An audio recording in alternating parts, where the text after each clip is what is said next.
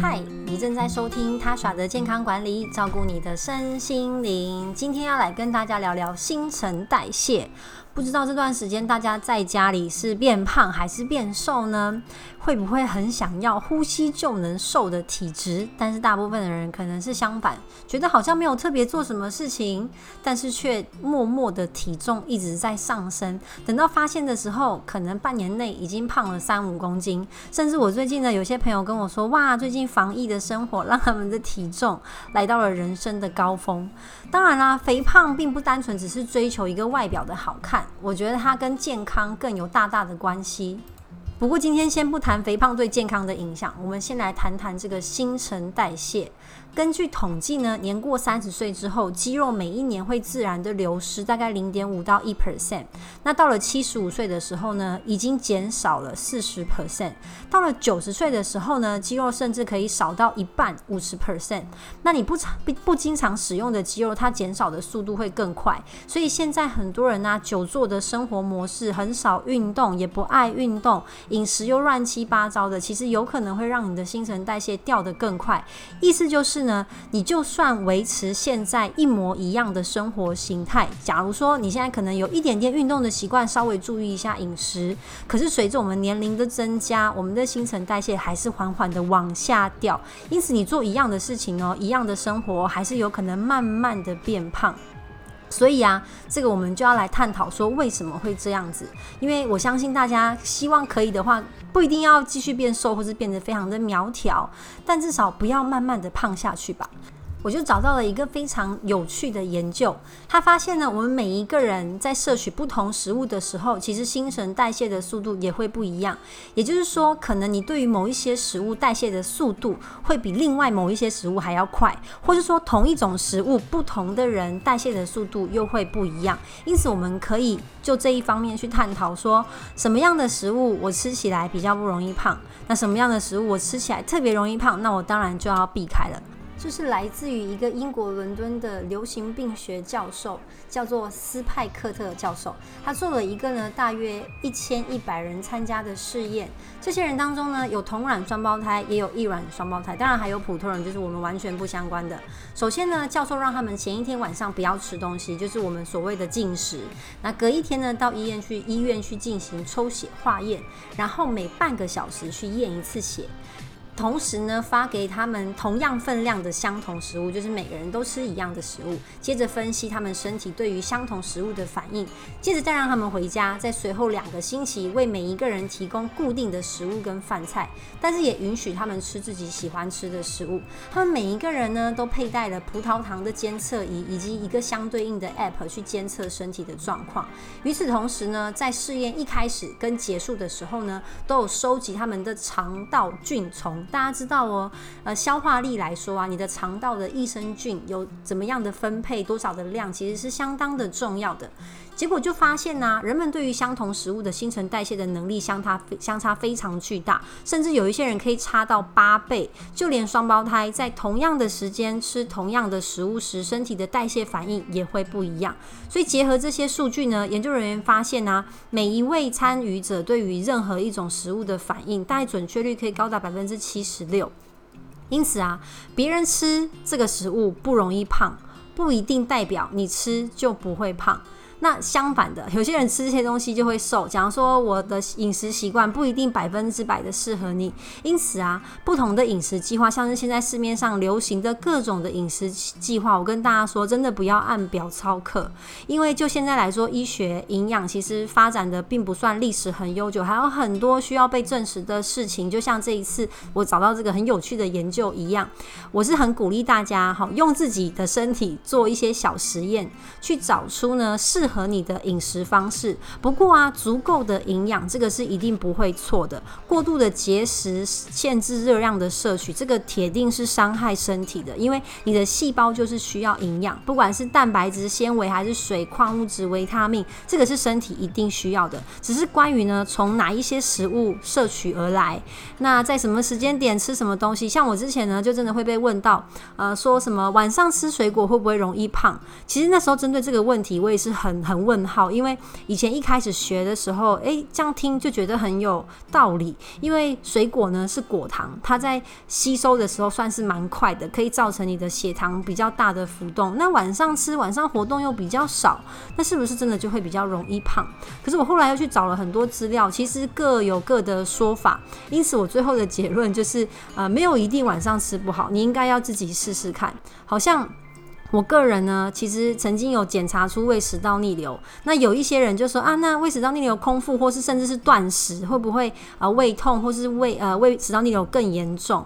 可是我反而还好。可是也有人跟我一样的类似的呃症状，他就不太适合类似的方式。所以在可接受范围、安全范围内，好，请不要使用太偏激的方式。我还是会鼓励大家，诶，这个方式方法一套方法可能看起来很有道理，别人也有执行过，你可以循序渐进的。让自己试试看，好，因为啊，毕竟方法很多种，那每个人也都不一样。你看，就连双胞胎，他都可能对同一种饮食方式跟饮食内容有不同的反应。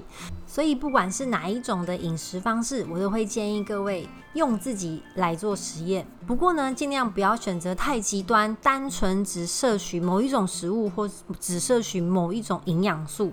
人体啊，其实某部分来说也很单纯，它需要均衡营养，需要有啊六大营养素都吃得很充足。那下一集我其实想要跟大家聊聊关于喝水的健康。总之呢，啊，我们不要崇尚某一种。一定的特定的饮食方式，就只为了减重。我觉得健康还是我们最重要的目标，对吧？那我最后还是跟大家分享，到底要怎怎么样呢？去抢救我们的 啊新陈代谢率。首先呢，喝水其实这件事情对于身体来说一直都非常的重要。今天就只讲关于喝水的量。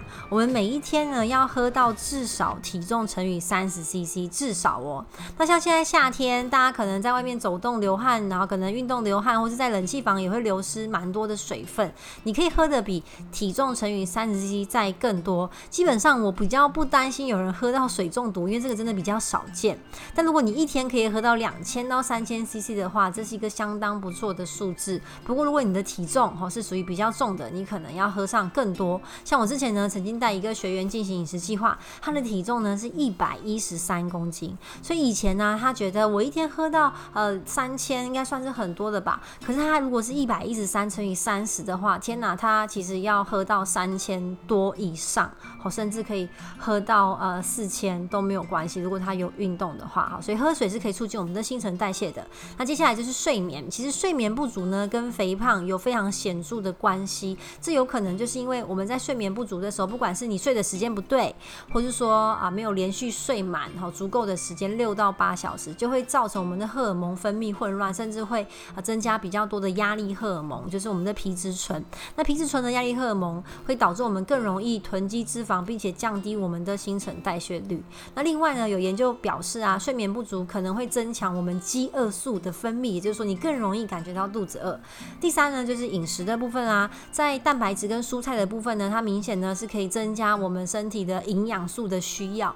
那纤维呢，可以促进肠道的蠕动，蛋白质提供我们身体所有组织需要的能量。那其实很多啊，老人家是不爱吃肉的，应该说，呃，老人家其实整体的食欲跟食量下降，他们可能就单纯挑自己喜欢吃的食物。那他们很多喜欢吃的食物呢，都是精致化、软绵绵的东西，可能跟他们的 咀嚼的能力有关系，那就会大量的缺乏好蔬菜跟蛋白质，长久可能就造成肌少症。嘿，没错，肌肉是我们新陈代谢很重要的指标，所以第四个就是跟大家讲运动。好，运动是提高身体新陈代谢最主要且最有效的方法。我们运动结束之后啊，尤其是如果你做无氧运动的话，其实你的新陈代谢会持续的维持，这个叫呃事后燃烧 （after burn）。你甚至可以提升呢这个代谢率长达六个小时之久，只要你做对运动，做对强度。然后运动还可以增加我们的肌肉量。好，如果你是做无氧运动的话，然后提高我们的心跳。如果是有氧运动，其实无氧运动也可以提高心跳啦。只要可以这样提高心跳。的运动呢，都可以帮助我们燃脂，那同时促进我们的新陈代谢、血液循环跟我们的体温，这些以上啊，都会有效的帮助我们提升我们的新陈代谢率。那主要有哪一些有氧跟无氧运动呢？我先讲啊，无氧好了。现在大家在家可能已经大大的改变你原本的运动习惯。那呃，我们在家其实利用徒手的方式就可以做到很多的运动。你只要上 YouTube 搜寻徒手运动，好，就有很多的 YouTube 的影片做参考。我自己也是这样子去找一些运动的。如果你是新手的话，我会建议你呢，先从非常简单的初阶的运动开始，因为毕竟呢，看影片是一个单向的，就是我看教练怎么做，然后我跟着做。最害怕就是受伤，无论如何绝对不要受伤，抓好自己的强度，先保护。好自己，那先不要做太激烈的。像如果你看什么塔巴塔或是 hit 啊，那你是初学者的话，其实有可能会不小心受伤哦。可以先做比较缓和的、慢速的、不要大幅度跳动的一些运动。像各位知道吗？其实某一些瑜伽的动作是很累人的，它会。盯住，所以也会练到你的肌肉。Maybe 你就可以先从这样类似的运动开始，或是呃看一些很可爱的跳舞的影片，像润吧，好跟着老师这样在影片当中动，也可以就是促进心肺运动这样。不过如果是要讲到无氧运动哈，比较缓和的运动的话，我会建议大家至少买一条弹力带试试看。我个人蛮喜欢弹力带的，弹力绳、弹力带就是不管是比较长的，或是我买翘臀圈可以用来练大腿的，那都相当的安全，那可以而且可以增加阻力去。刺激你的大腿跟呃臀肌的发力，这样。那为什么我会特别喜欢练这一块呢？因为因为女生都想要有好看的身材，你都想要呃比较轻松的瘦瘦下来。那它人类的。比较大块的肌肉就是在大腿跟屁股这一块，所以其实练这块对我来说是 CP 值很高，因为强健这块肌肉它并不会让你看起来很胖或是屁股很大，你想太多了，那个很难，但是它却可以呢，我做一样的动作花，应该应该说我花一样的时间，好累一样的呃三十到四十分钟，但是它的效果会更好，所以我后来就有买这样一个翘臀圈，在家里可以做非常多臀腿的运动，哈，YouTube 上面有很多影片推荐给大。大家，那有氧运动的话，我个人就是推荐尊巴啦。我在疫情开始之前，其实就有习惯去一些教室就跳舞，跳尊巴，跳一个小时，真的很燃脂。好，不过现在疫情在家也可以看影片跳，只是它就不会有跟老师互动，然后这么有趣，有同学这样。不过也是一个很有趣的呃有氧运动。好，以上是我个人关于运动的经验跟大家分享。那除了这两个之外呢，我最后还是要鼓励大家，哈，什么运动都好。第一个，只要你不受伤。好，第二个它有一定的强度，就是你是会累的，不能过度轻松，不然这样也没有效果。然后第三，你要可以持续，很重要，一个礼拜可以运动三到四天，一次三十分钟，这样是最好的频率。好，所以必须要挑选你真的喜欢、有兴趣的运动，才能让你持续一段时间。以上呢就是我今天的分享内容。如果你觉得对别人有帮助的话，请帮我分享给他，也可以来 IG 或是 Facebook 跟我互动哦。那我们就下一集再见啦，谢谢大家的。收听，拜拜。